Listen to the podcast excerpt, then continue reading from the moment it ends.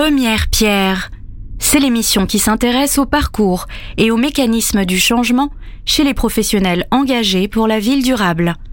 Changement brutal ou progressif, radical ou étape par étape, comment en sont-ils arrivés là? Quel impact cela a-t-il aujourd'hui sur leur pratique, leurs projets, mais également leur épanouissement personnel et professionnel? Ils reviennent sur la toute première pierre de leur engagement. Première pierre. Une plongée à la découverte du parcours des acteurs engagés pour la ville durable. Une émission originale d'Ecopolis sur Bâti Radio. Bienvenue dans ce sixième épisode de Première Pierre, la série qui porte un regard inédit sur celles et ceux qui font la ville.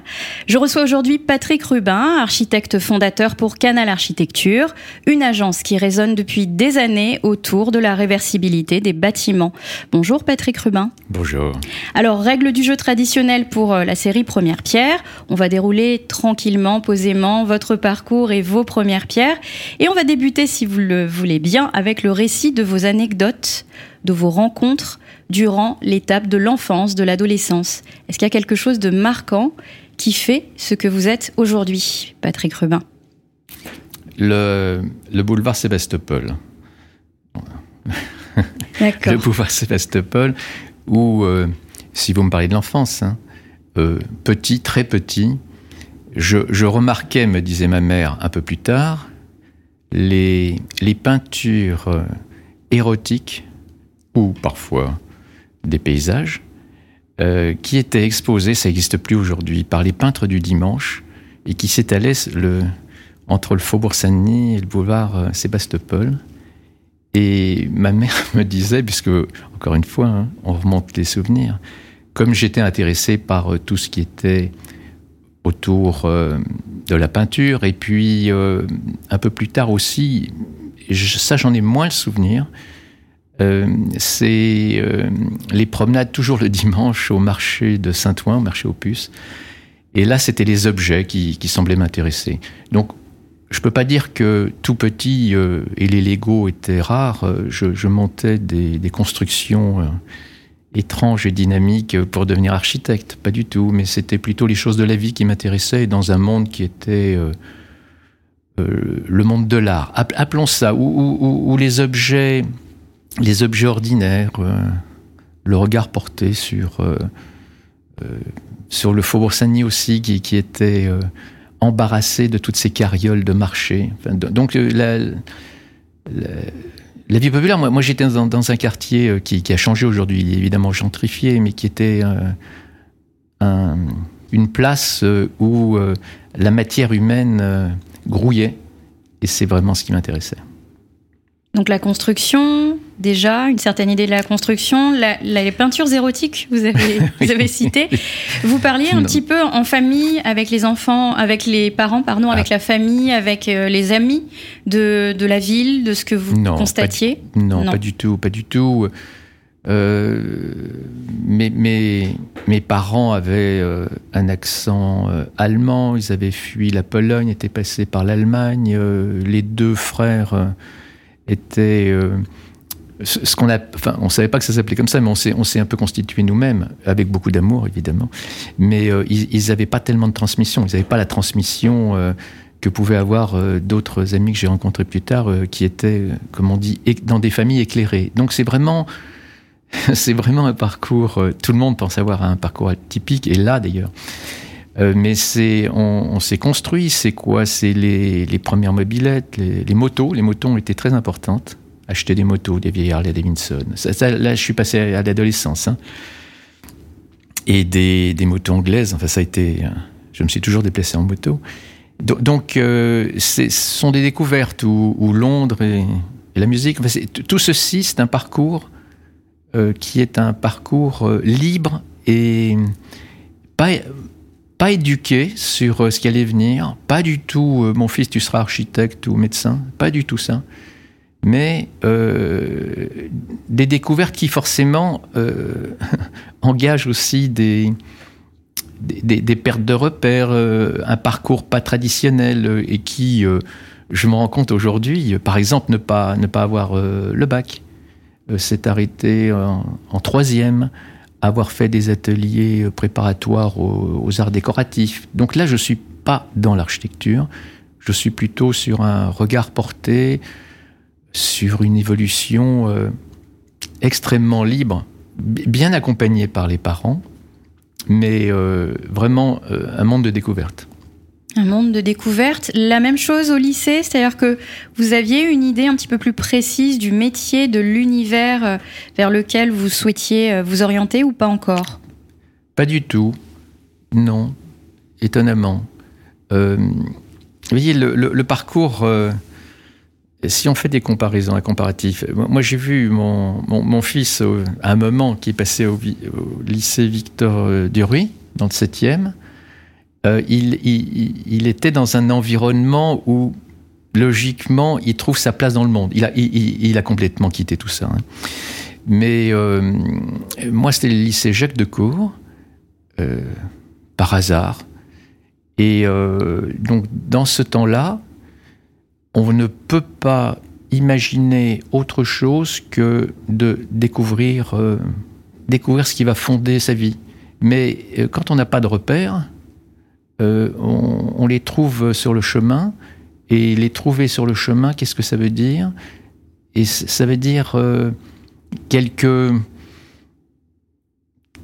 quelques coups un peu tordus d'adolescence. Vous voyez, vous constituez euh, encore une fois sur un parcours extrêmement libre qui n'a rien à voir avec le parcours en parallèle que pourrait avoir un, adolescent qui est euh, dans les beaux quartiers et encore une fois bien éclairé. Donc il y a, il y a des chemins de traverse et les motos font partie. Euh, puis après, les, avant et après, les colonies de vacances, même plus tard encadrant comme moniteur des colonies de vacances, qui étaient des, colonies assez engagées sur des thématiques culturelles, parfois même politiques. Et, arrive donc euh, l'échec du lycée. Vous parlez du lycée, euh, donc c'est une série d'échecs euh, qui me conduisent, repérés par un enseignant de dessin, évidemment, qui me conduisent à aller dans un atelier qui doit plus exister aujourd'hui, qui était sur le boulevard Raspail, qui s'appelait l'atelier Baudry, et où de nouveau, je vais bien déconner, pour me faire virer au bout de six mois et repartir dans un autre atelier qui s'appelle Penningen, celui-ci existe toujours, et de nouveau aussi euh, bien dérivé, mais je vais être aidé là par 68 euh, parce que c'est tout ferme à ce moment-là et on est dans la rue. Et c'est là où je peux conduire mes motos sans permis. C'est là où c'est un peu festif, quoi, ces époques. Décidément rebelle. C'est comme ça qu'on pourrait définir peut-être cette première petite partie, ou libre, euh, autonome. Oui. Avec. Euh, oui, oui, oui. On peut dire ça. Enfin, rebelle, euh, oui, oui, rebelle, oui, bien sûr, bien sûr. Et un peu, un peu borderline aussi. Et par la suite, votre première rencontre avec l'univers professionnel, comment, comment elle s'est faite? Ça a été quoi? Ça a été un stage? Ça a été peut-être une rencontre avec quelqu'un? Comment ça s'est fait? Non, non, non, c'est drôle parce que vous, vous, releviez l'érotisme des peintures qui n'étaient pas, pas excellentes hein, du boulevard Sébastopol. Mais, mais euh, c'est un premier cours de croquis nu qui se passe dans ce fameux atelier. Et soudainement, je, suis là par défaut un peu, euh, et certainement par goût, euh, par goût de, on va dire, des beaux-arts, ce qu'on appelle les beaux-arts. Et je, je découvre l'intérêt du dessin et à partir de là, euh, ça va se construire. Euh, et je vais vraiment être euh, intéressé dans, dans ce domaine. Comment ça s'est concrétisé? Est-ce qu'il y a eu des, formations après, après le dessin? Vous aviez eu l'idée d'aller un petit peu plus loin pour concrétiser ce, ce désir de dessiner, de petit à petit arriver à la construction? Je, vois où vous voulez en venir, mais vous allez être déçu parce que le, vous, voudriez m'entendre dire que je suis à Venise, je rentre dans une église et c'est magnifique et je dis euh, ma, ma, vie va être consacrée à construire. Très souvent, quand on me pose la question, euh, pour vous, qui est l'architecte euh, qui compte Bon, je, si vous me posez la question, je vous devance. Je dirais je dirais piano euh, comme contemporain, je dirais évidemment, et les gens de, ma génération vont se retrouver, euh, Kahn, Alto, euh, Jacobsen, Miss Vandero, etc. Mais ça n'est pas, ça n'est pas ma priorité. Ma priorité, c'est vraiment, et, ça ramène au souvenir de ce que me relatait ma mère, c'est euh, la matière humaine. C'est vraiment, euh, c'est les gens. C'est d'ailleurs un architecte qui se préoccupe plutôt de faire vivre le mieux possible les gens dans les espaces qu'il crée. Euh, donc ce sont, vous voyez, que, comme architecte, je m'arrêterai pas à la façade, j'irai derrière la façade. Très bien. Et votre première construction, votre premier défi, il se situe à quelle période un petit peu de votre vie et puis quel était-il? Le euh, là, très tôt, euh, on fonde avec quelques amis, euh, encore étudiants, c'est pour ça qu'on s'appelle Canal, au bord du canal Saint-Martin, rue des Écluses Saint-Martin, un atelier qui est un vieil atelier de lithographie qu'on rénove. Hein, vous imaginez comme aujourd'hui tout un ensemble de bad boys là qui, qui, se mettent dans une friche et qui font euh, leurs rêves, qui, qui, qui, essayent de les construire. C'est vraiment. C'est pour ça que j'ai beaucoup de, tendresse ou d'attention euh, pour tous ces groupes que je vois se constituer aujourd'hui, qui sont euh, dans, dans, dans, une ligne aussi relativement personnelle et qui sont pas sur les modèles qui sont inculqués dans les écoles et qui, qui inventent. Donc ça, ça m'intéresse. C'est ce qui, c'est ce qui va se passer. C'est donc euh, la naissance de Canal. C'est un groupe d'architectes et de designers. Euh, il y avait également un photographe. Euh, et, donc c'est un, c'est là où, vous me parlez de la première, la première pierre qu'on met en place. C'est un atelier magnifique qui a évidemment été détruit depuis, dans lequel on va s'installer et, et, mettre en place. Tout, avec toute notre innocence, les rêves qu'on souhaite euh, diffusé et, c'est plutôt la question du paysage urbain qui nous intéresse, c'est-à-dire euh, aujourd'hui, ça, peut paraître euh, sans conséquence de parler de ça, mais ce qu'on appelle le paysage urbain, c'est regarder comment est fabriquée la ville, voir comme Paris est, est, accompagné par des places, des squares, des non-lieux ou des lieux oubliés. Et on va travailler sur ces sujets, aller voir le, les responsables de la ville de Paris, enfin sans, euh, sans, hésitation, et leur proposer euh, de, de, faire euh, des projets, des esquisses sur ces lieux-là. Je pense à la place des Abbesses, à la place Gustave Toudouze, à la place d'Auteuil. Et, et, et, ces sujets vont être pris après par les services de la, de, de la ville pour être construits avec plus ou moins de nuances par rapport à nos propos. Et ça, ça c'est vraiment le, le, c'est un regard sur la ville, alors que euh, moi j'avais fait des études à l'école Camondo, où j'étais en cours à l'école Camondo, puisque ça naît très tôt, on n'a pas fini, euh, j'ai pas fini l'école, euh, qui était plutôt un travail sur, sur le design et sur l'intérieur. Donc on va plutôt se préoccuper de ce qu'on appelait le paysage urbain, et ça nous paraissait très important. Donc c'est une, oui, c'est une forme de, de, non pas de révolte, hein, mais de déplacement euh, par rapport aux études que nous faisions et con considérant que on avait peut-être intérêt à mettre en musique euh, ce qu'on apprenait pour l'intérieur sur les espaces extérieurs de la ville. C'est une jolie métaphore. Mettre en musique, on est dans les années 80, euh, 1982 très exactement. Et puis un jour, avec votre euh, frère euh, Daniel, hein, vous fondez l'atelier Canal. Donc vous l'installez à l'époque dans un immeuble industriel, réhabilité, rue du Faubourg Saint-Antoine à Paris. Et c'était quoi vraiment le, le, projet des deux frères à l'époque là-bas? Ah, c'est comme souvent, c'est les accidents hasard heureux de la, de, vie. Euh, Là, on est dans un studio de radio, c'est Radio Nova, qui existe toujours, mais euh, cet immeuble industriel, c'était un vieil euh, immeuble qui fabriquait du mobilier du Four Saint-Antoine. L'immeuble est complètement racheté par Jean-François Bizot pour les journalistes, vous savez qui il est, qui fonde Actuel avec ses amis. Et euh, en même temps qu'il y a une presse papier qui va vraiment révolutionner là, le, le, monde du magazine, euh, il y a une des premières radios libres qui se monte, qui s'appelle Radio Nova.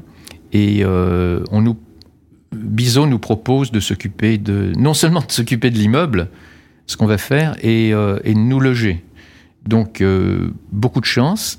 Et à partir de bon, l'aménagement d'actuel parce que on est aussi dans les années 80, parce que Mitterrand est arrivé, euh, il y a une bascule totale et on est propulsé sans s'en rendre compte euh, sur euh, dans un monde qu'on disait pas médiatique à, l'époque, mais qui qui parle d'une rupture, c'est-à-dire comment comment aménager des espaces où on doit travailler, écouter de la musique, faire des fêtes euh, dans lequel nous sommes intégrés. On va bien sûr euh, en profiter.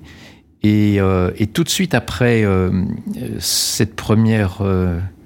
et non, parallèlement à, l'éclosion d'actuel et, de son espace qui, qui, va être bien sûr beaucoup porté par les médias, on fait un, un, tout autre travail qui est la, en fait le sauvetage de la piscine des Amiraux dans le 18e arrondissement, et euh, plutôt que de laisser euh, casser euh, cette piscine, ce qui était le projet de la ville, on, est contacté par un ingénieur assez fin, je me souviens, il s'appelle Miller, je m'en souviens toujours, qui parce que, ça a son importance, hein, qui parce que son père l'avait empêché d'être artiste, il était devenu ingénieur, et il avait toujours gardé une fibre sur les questions relatives à, l'art, à l'architecture.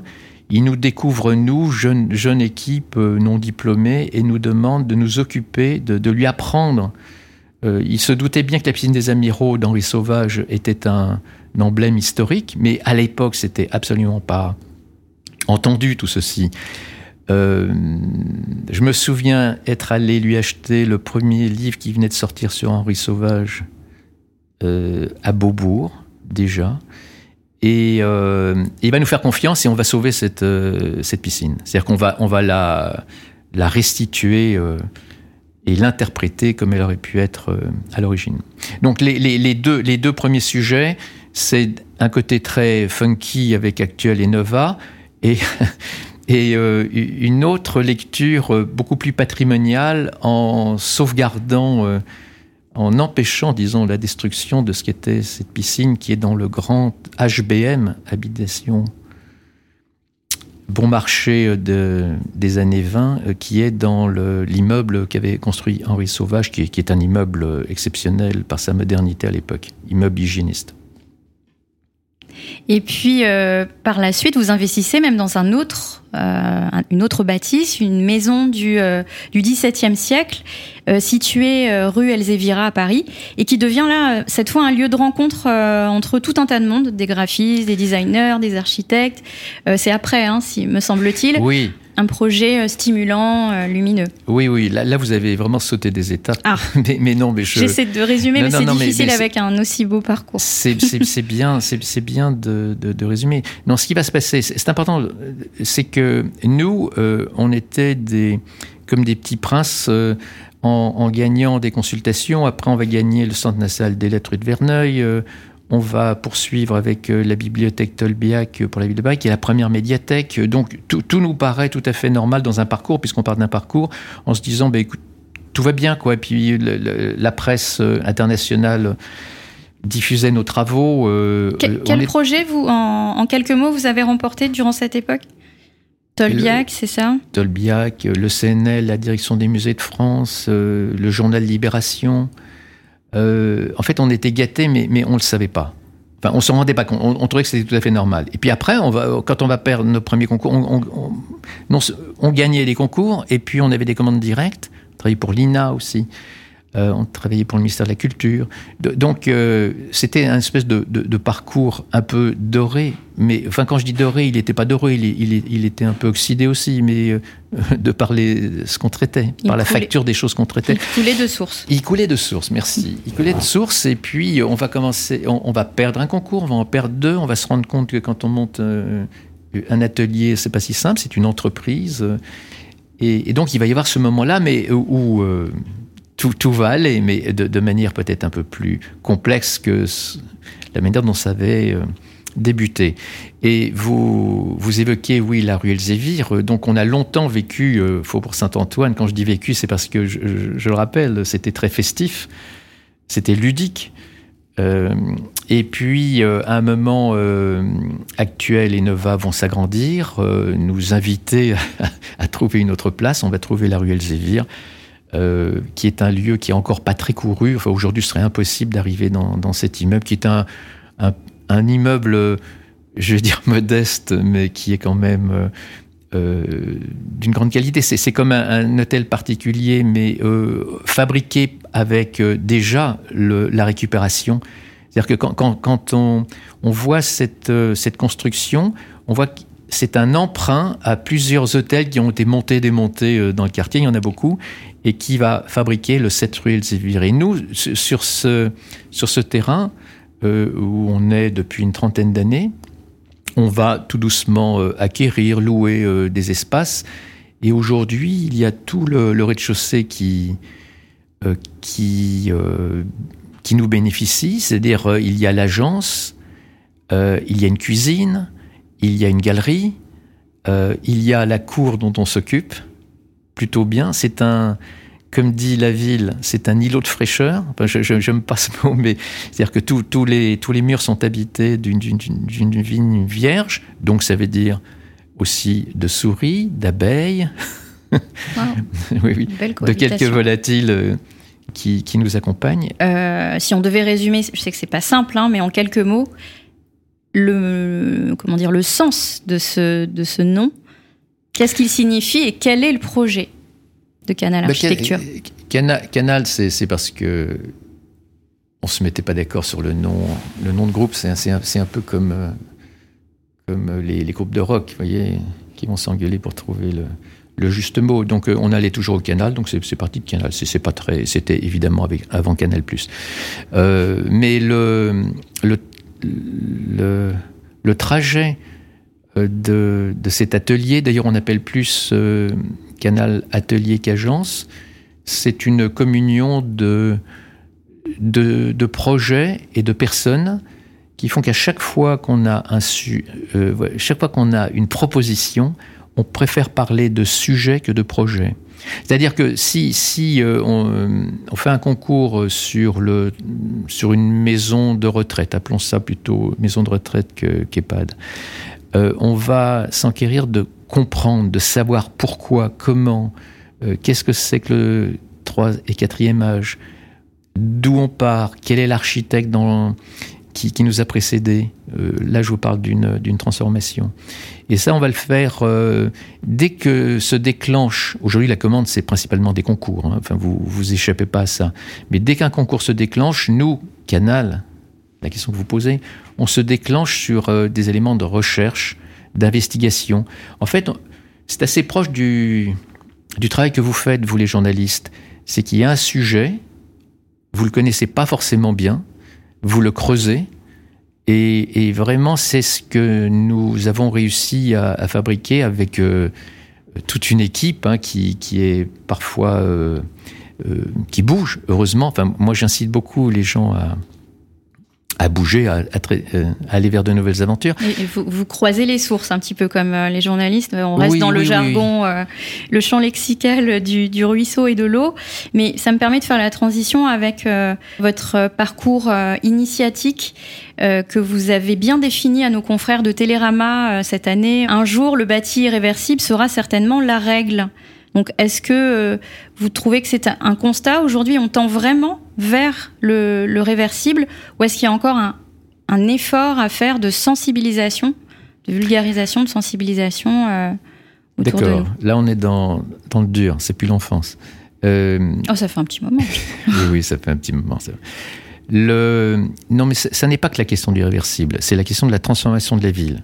Aujourd'hui, il n'y a plus de foncier Demain, il y aura encore moins de foncier avec euh, les lois il faudra se méfier ou du moins euh, être attentionné à nos sols. Euh, donc c'est la question de l'imperméabilisation zéro. c'est plus compliqué que ça, mais donc si on peut plus construire, il va bien falloir qu'on se retourne sur le patrimoine existant. Aujourd'hui, ce qu'on appelle le patrimoine, il y a eu les journées du patrimoine il y a, deux jours, c'est un patrimoine de qualité euh, qui est référencé. Mais on oublie euh, l'autre patrimoine, celui qui est ordinaire, qui, est le patrimoine sans qualité, mais la première des qualités, c'est qu'il existe, il a été fabriqué, euh, il, y a, eu des, maîtrises d'œuvre, des entreprises, des gens qui ont vécu à l'intérieur. Et l'image que vous connaissez, qui est, on connaît tous, hein, qui est l'implosion d'une barre de logement, je pense que ça sera très très rare aujourd'hui qu'on reproduise euh, la déconstruction sauvage, l'effacement des mémoires de de ces bâtiments existants.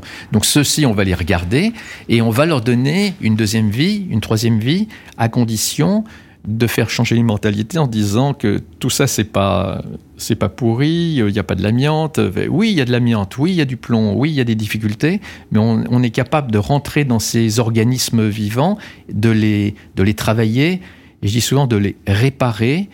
Euh, donc c'est une c'est une nouvelle économie, une nouvelle science euh, qui, qui, va se positionner dans l'architecture, enfin dans le monde de l'architecture et du BTP. Alors, ça, c'est la première, question, d'autant plus que le stock de bâtiments existants et obsolètes ou désaffectés est énorme. En Europe, hein, je ne parle pas qu'en France. Mais dans le même temps, si on continue à construire des bâtiments qui sont tous fléchés, euh, sur des fonctions qui, leur sont, qui sont dictées par euh, la loi du marché ou des habitudes, en disant on va faire un immeuble de bureau, on va faire un immeuble de logement. Euh, dans les écoles d'architecture, c'est encore des sujets qu'on donne. Hein. C'est-à-dire qu'on dit ce, semestre, on va travailler sur un immeuble de logement. Alors, bien entendu, c'est intéressant pour apprendre ces, ces abacs de départ. Mais on pourrait très bien dire, euh, autant euh, dans l'enseignement que dans, dans la réalité, on construit un immeuble sans avoir à l'affecter au départ. Ça veut dire qu'il y a certains principes constructifs qu'il faut mettre en place pour que, à tout moment, un immeuble puisse changer de fonction. Et pour qu'il puisse changer de fonction, qu'il soit hybride, qu'il soit non genré, il y a des dispositifs que tous les architectes connaissent. D'ailleurs, c'est euh, c'est depuis très, très peu de temps, c'est à partir de 69, 1969, qu'on va affecter des destinations aux immeubles qu'on construit. Auparavant, c'était libre, 69. Et c'est bien normal qu'on affecte des destinations, puisque sinon, euh, c'est le foutoir. C'est-à-dire que si on sait, on, sait pas euh, ce qu'on appelle la, la, la, prévision de développement. Euh, sur les, c'est sur les territoires. Euh, fait-on euh, du logement Fait-on de l'activité Fait-on de l'industrie Fait-on du bureau? Vous voyez, toutes ces nouvelles villes qui se constituent, ces fameuses ZAC avec les fiches de l'eau. Vous Alors, en, vous en avez discuté avec, pardon, pour oui. interrompre, avec l'un des pionniers, si ce n'est le, à savoir Philippe Madec, de cette idée de faire avec l'existant?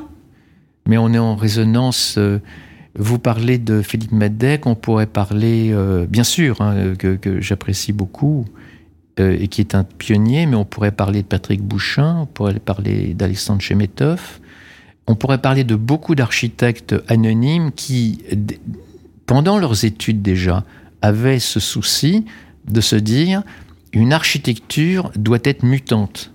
Si vous regardez les travaux d'archigramme, euh, de Cedric Price. Enfin, tout ceci dans la théorie de l'architecture est vraiment prégnant.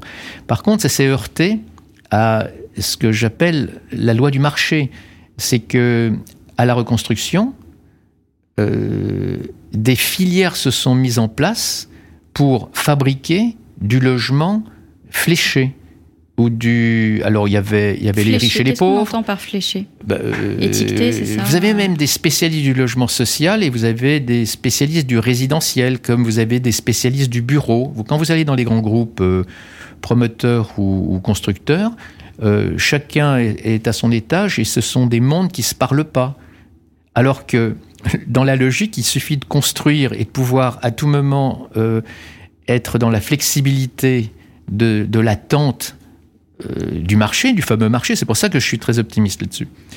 Euh, on a, en fait, en gros, ce qu'il faudrait, c'est, et ça se passe, hein, c'est ce qui est en train de se passer, c'est abandonner les spécialités, euh, ne pas abandonner évidemment le professionnalisme qui s'attache à la commande de chaque fonction, mais être capable, comme c'était le cas dans le passé, très longtemps, c'est l'histoire de, la destination, elle est très jeune, hein, mais d'être capable de pouvoir euh, irriguer toutes les constructions des possibles de faire autrement. À Bordeaux, l'État nous a offert, ce qui est assez rare, la possibilité de construire sur euh, la, ce qu'on appelle une ZAC, hein, près de la gare, euh, qui est dans le, domaine de Atlantique, c'est-à-dire ce sont, enfin, je ne veux pas être trop technique, mais ce sont des, comme euh, à Marseille, à Bordeaux, à Paris, vous voyez le Grand Paris, à Marseille et au Romaine, il y a euh, des hectares qui sont libérés pour que l'État ordonne des grands plans d'aménagement euh, et ils sont suivis par le monde de la promotion.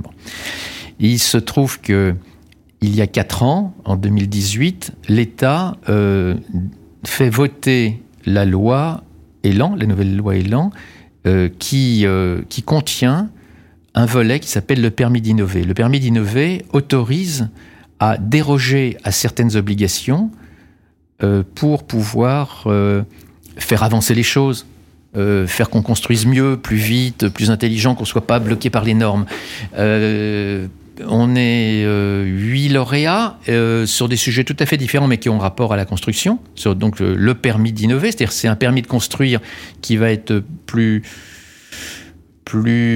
riche dans, dans dans ses objectifs et nous, euh, parmi les autres, nous proposons que sur le document CERFA administratif, il y a une case de plus qui s'appelle réversible. C'est-à-dire que, en fait, si, jamais vous construisez votre maison, vous allez cocher la case maison individuelle, euh, ou logement, ou bâtiment agricole, ou industrie. Là, on, fait cette proposition. Donc, euh, et vraiment, on, fait un, faux, un facsimilé c'est comme ça qu'on va gagner, euh, du document du permis de construire. Et donc, en gagnant, euh, c'était un appel à manifestation d'intérêt pour porter, pour faire un démonstrateur. donc, on va pouvoir construire donc sur Bordeaux. Le, le, permis de construire est, est, en train d'être accepté. Il y a juste les pompiers qui doivent encore signer. Et donc nous construisons en début d'année prochaine un immeuble qui sera complètement hybride et qui est, euh, qui est labellisé, si on peut dire, bureau et ou logement. Le grand intérêt d'une construction comme celle-ci, qui n'a rien d'exceptionnel dans, dans, sa technique, hein, c'est de pouvoir à tout moment faire qu'à tous les étages, on puisse habiter ou travailler. Et ça répond et c'est pour ça qu'il y a un écho dans le monde professionnel. Ça répond au, fait que on ne sait plus très bien. Il y a un moment de rupture. Est-ce qu'on travaille à la maison? Est-ce qu'on travaille dans des bureaux comme à la maison? Est-ce que les maisons euh, sont euh, assez bien constituées pour qu'on puisse euh, à la fois élever les enfants et travailler? Toutes ces questions qu'on s'est posées pendant la pandémie, nous on a commencé évidemment à travailler auparavant mais euh, ça a été rejoint par euh, ce que nous venons de, vivre, et on sent que dans ce moment de rupture, euh, le, projet qui s'appelle Tebio, que nous réalisons avec notre partenaire qui s'appelle Elitis, sous la bienveillance de l'État, sera au rendez-vous de, ce qui est plutôt attendu. Et on pourra suivre, j'imagine, hein, l'évolution de ce projet euh, ah sur votre site et puis dans Oui, oui, puis, puis, puis en, vrai, ce à Bordeaux, on se retrouve à Bordeaux pour, euh, pour la pose du premier bois ou de la première pierre, parce que c'est un, un immeuble qui est évidemment euh, le plus vertueux possible et, et qui a un traitement passif pour ses habitants. J'ai une dernière question avant d'arriver au petite question subsidiaire en one shot. Est-ce que euh, la sobriété euh, résonne forcément avec la réversibilité? Mais la, première. La première, euh, le premier effet de sobriété, c'est qu'on n'est pas à détruire le bâtiment. Un bâtiment, encore une fois, si, on revient sur la journée du patrimoine, tous ces bâtiments, ils ont des siècles, ils sont toujours debout, ils servent. Aujourd'hui, un bâtiment, s'il n'est pas très bien construit, il en existe, hein, ils sont de mieux en mieux construits, mais ils n'étaient pas très bien construits dans les années 80, ils tombent. Il y a une durée de vie de, de, 40 ans.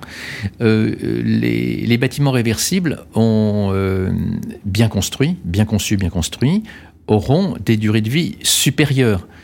Pourquoi supérieures C'est pas forcé qu'ils tomberont pas, ce seront pas des ruines, mais, si jamais leur, euh, leur destination n'est plus en phase avec euh, l'évolution du, du, monde et de la société, on les détruit. C'est ce qu'on a fait depuis les années 70-80. Euh, C'est-à-dire qu'on a reconstruit la France en 50 on, est, on, a donc fléché toutes les, toutes les destinations. Après, on s'est rendu compte que, par exemple, dans une zone, les bureaux se vendaient plus, donc on les a cassés, on a fait du logement, etc.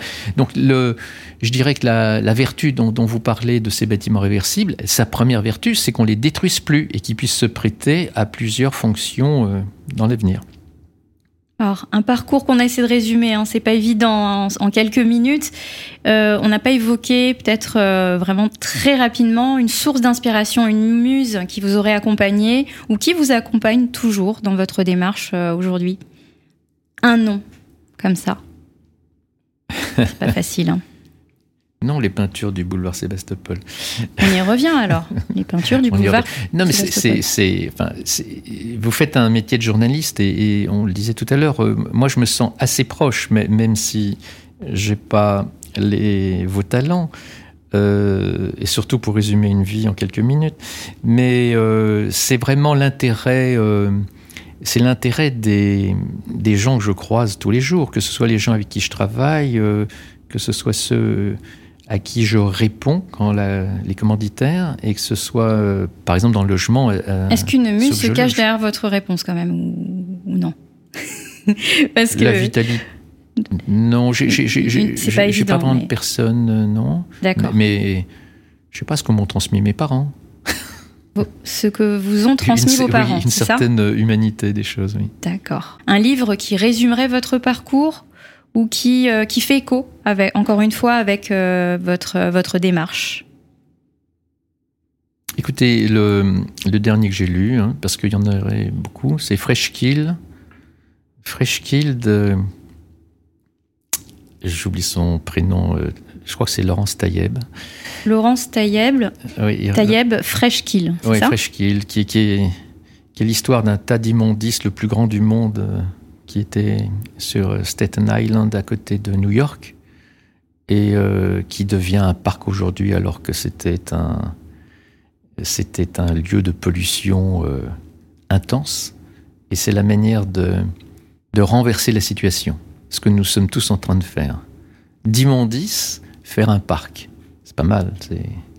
Voilà, mais je, je, c'est, pas c'est pas mon livre phare, mais c'est c'est un livre que, je lis pour le prochain livre que nous faisons, un livre de, recherche euh, et d'incitation au regard sur les, zones, les mauvais lieux, les terrains vagues qui irriguent euh, la France, pas seulement que la France, et qui pour l'instant sont sans destination, ce qu'on appelle les laissés pour compte, les délaissés, et qui seront certainement le, les surfaces qui vont être euh, regardées par euh, quelques opérateurs euh, un peu prédateurs et naturellement prédateurs toujours pour la question du marché et sur lesquels on pourrait peut-être réfléchir en amont, c'est se dire qu'il existe des hectares de lieux désaffectés, de lieux abîmés, de, lieux remplis de, végétation sauvage,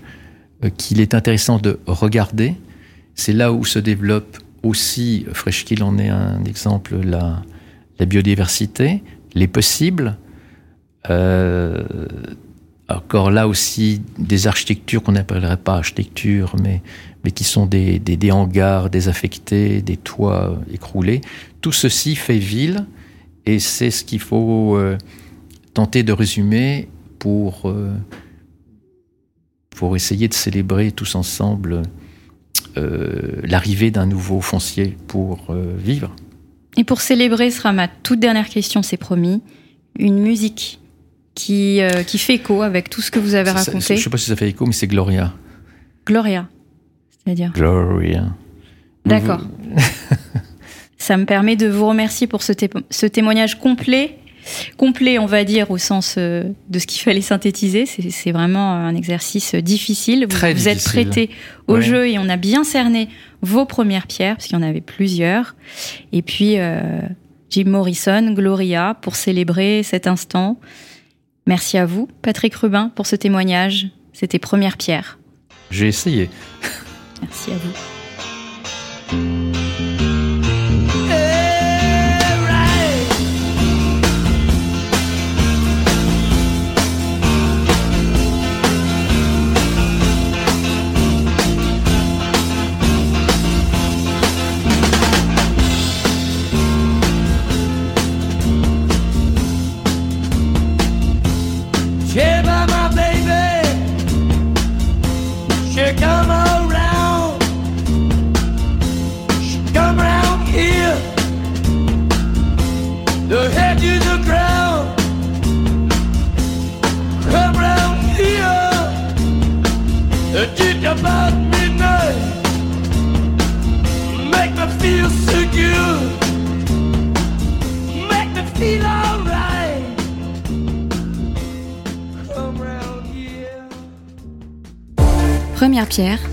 Une émission à réécouter et télécharger sur le site de Bâti Radio et sur toutes les plateformes de streaming.